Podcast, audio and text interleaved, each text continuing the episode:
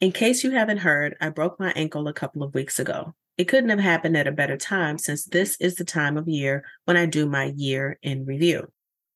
You may have heard me mention this before.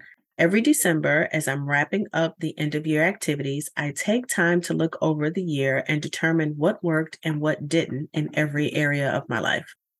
Sitting and lying here for weeks with my leg iced and propped up due to a broken ankle surgery, I've had nothing but time to think about how my life has unfolded, both personally and professionally.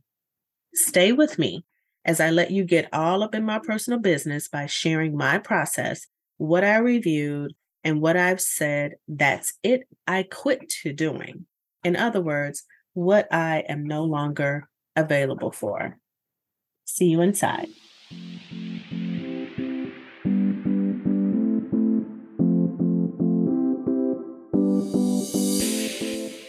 Welcome to the Happy Executive Woman podcast.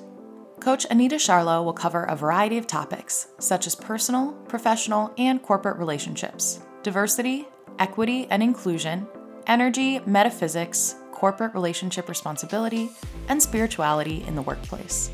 Be sure not to miss the Candid Conversation with Phenomenal Women episodes, where Anita interviews women leaders in their field about their challenges, triumphs, and ways in which they make their happiness a priority in both business and in love. And now, here's your host, executive coach, author, speaker, and corporate metaphysician, Anita Sharlow.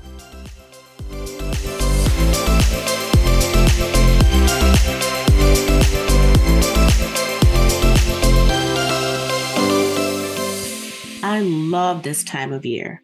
Every December since my kids were little, I would save up all of my vacation to ensure I was home with them during the Christmas break. While at home, I would always look back over the year and review my personal and professional goals and intentions to see how I measured up. Since the pandemic shut down and the civil unrest, I have added my spiritual and emotional healing review to the list. This has resulted in shifting the focus of my business from interpersonal relationships to healing my Black and Brown sisters of corporate trauma, increasing their confidence, improving their leadership skills, and teaching white allies how to activate their privilege. The only difference this year is I've started this review a bit early. During this review, I looked over my business offerings and investments for the year and took stock of what was helpful and what was not. I recognize how I stepped into situations giving away my genius as a result of not genuinely thinking that clients would pay for knowledge that came so quickly to me. I could sit with a person for a short time, hear what they had to say, the questions they asked, and then provide guidance, direction, and even a solution within that first conversation that would be life changing for them free of charge. As I thought about this experience, I was reminded of an old parable of an old engineer and the hammer I once heard at a conference. I will not remember it verbatim, so I will try to share it to the best of my recollection. I've also heard a similar parable about an engine knocking noise in a boat, so this might sound a bit familiar to you. Here goes. An engineer who had worked in a company for many years retired, and a few weeks later, the big machine broke down. Without this machine, the company would lose a ton of money. No one could get the machine to work again. The company called the old engineer, let's call him Grady, as an independent consultant. Grady agrees. He shows up, walks into the factory, takes a look at the big machine, grabs a sledgehammer, and whacks the machine once, after which the machine starts right up. Grady leaves, and the company is back to making money again. The next day, the manager receives a bill from Grady for $10,000. The manager is furious at the price and refuses to pay, and Grady assures him that it's a fair price. The manager retorts that Grady won't mind itemizing the bill if it's a fair price. Grady agrees that this is a fair request and sends a new bill the next day. The new bill arrives and it reads Hammer, $5 knowing where to hit the machine with the hammer, $9,995. The memory of this parable hit home for me. I've rebuilt my life several times due to both personal and corporate trauma. I've done the work to heal, I've helped others heal. I've taken the courses, paid for the trainings, had many dark nights of the soul, survived, and thrived despite corporate trauma, yet I realized that I was selling myself short. I then remember something my business coach once said to me. And again, I'm paraphrasing. I'm not going to remember what he said word for word, but you'll get the gist of it. Anita, as a white Jewish man, I am telling you that I know many white women who charge three times as much as you and do not give half of themselves to their clients as you do. You need to raise your prices. That's it. I quit. In 2023, I'm only giving time and energy to those clients, organizations, and corporations that see my value and are willing to pay me a fair price for my genius. After all, I'm running a business not supporting an expensive hobby. Then I looked at where I invested my money this year for the business. I realized I spent more money on new shiny objects than I had time to play with. That's it. I quit.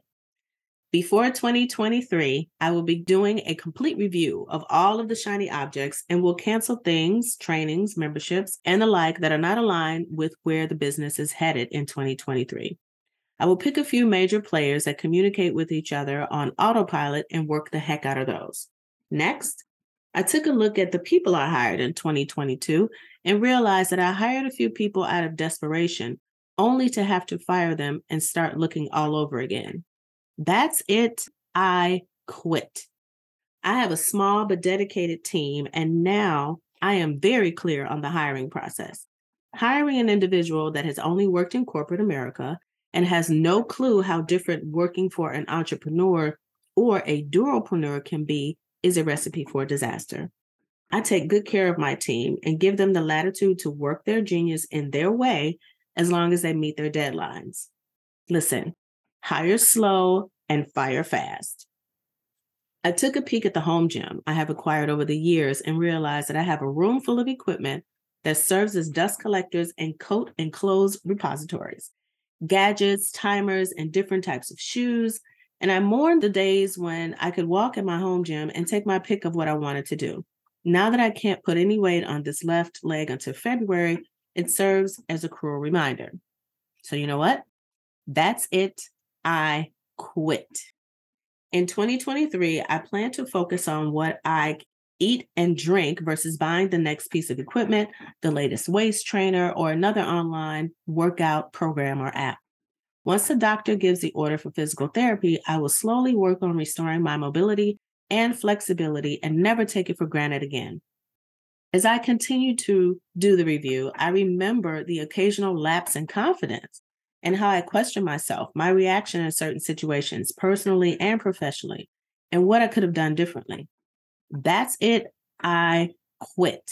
Yes, even those of us that you consider having it all together or think we are super confident all the time are not.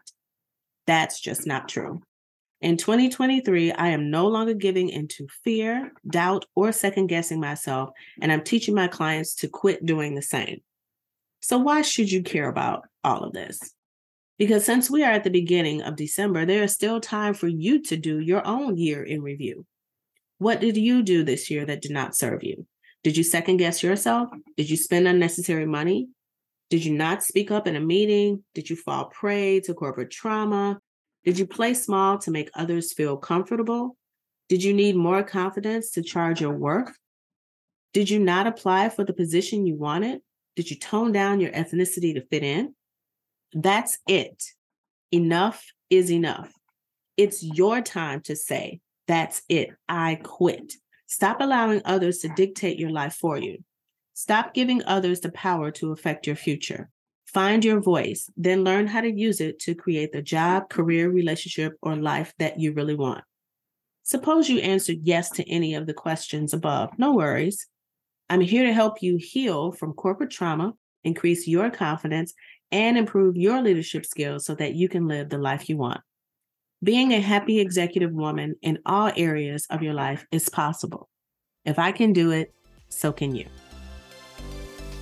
If you have heard anything in this episode that resonates with you as a woman of color, a white woman, or an organization or company, and you would like to learn more about how I can support you, reach out to start the conversation through the contact page on my website, anitasharlow.com forward slash contact.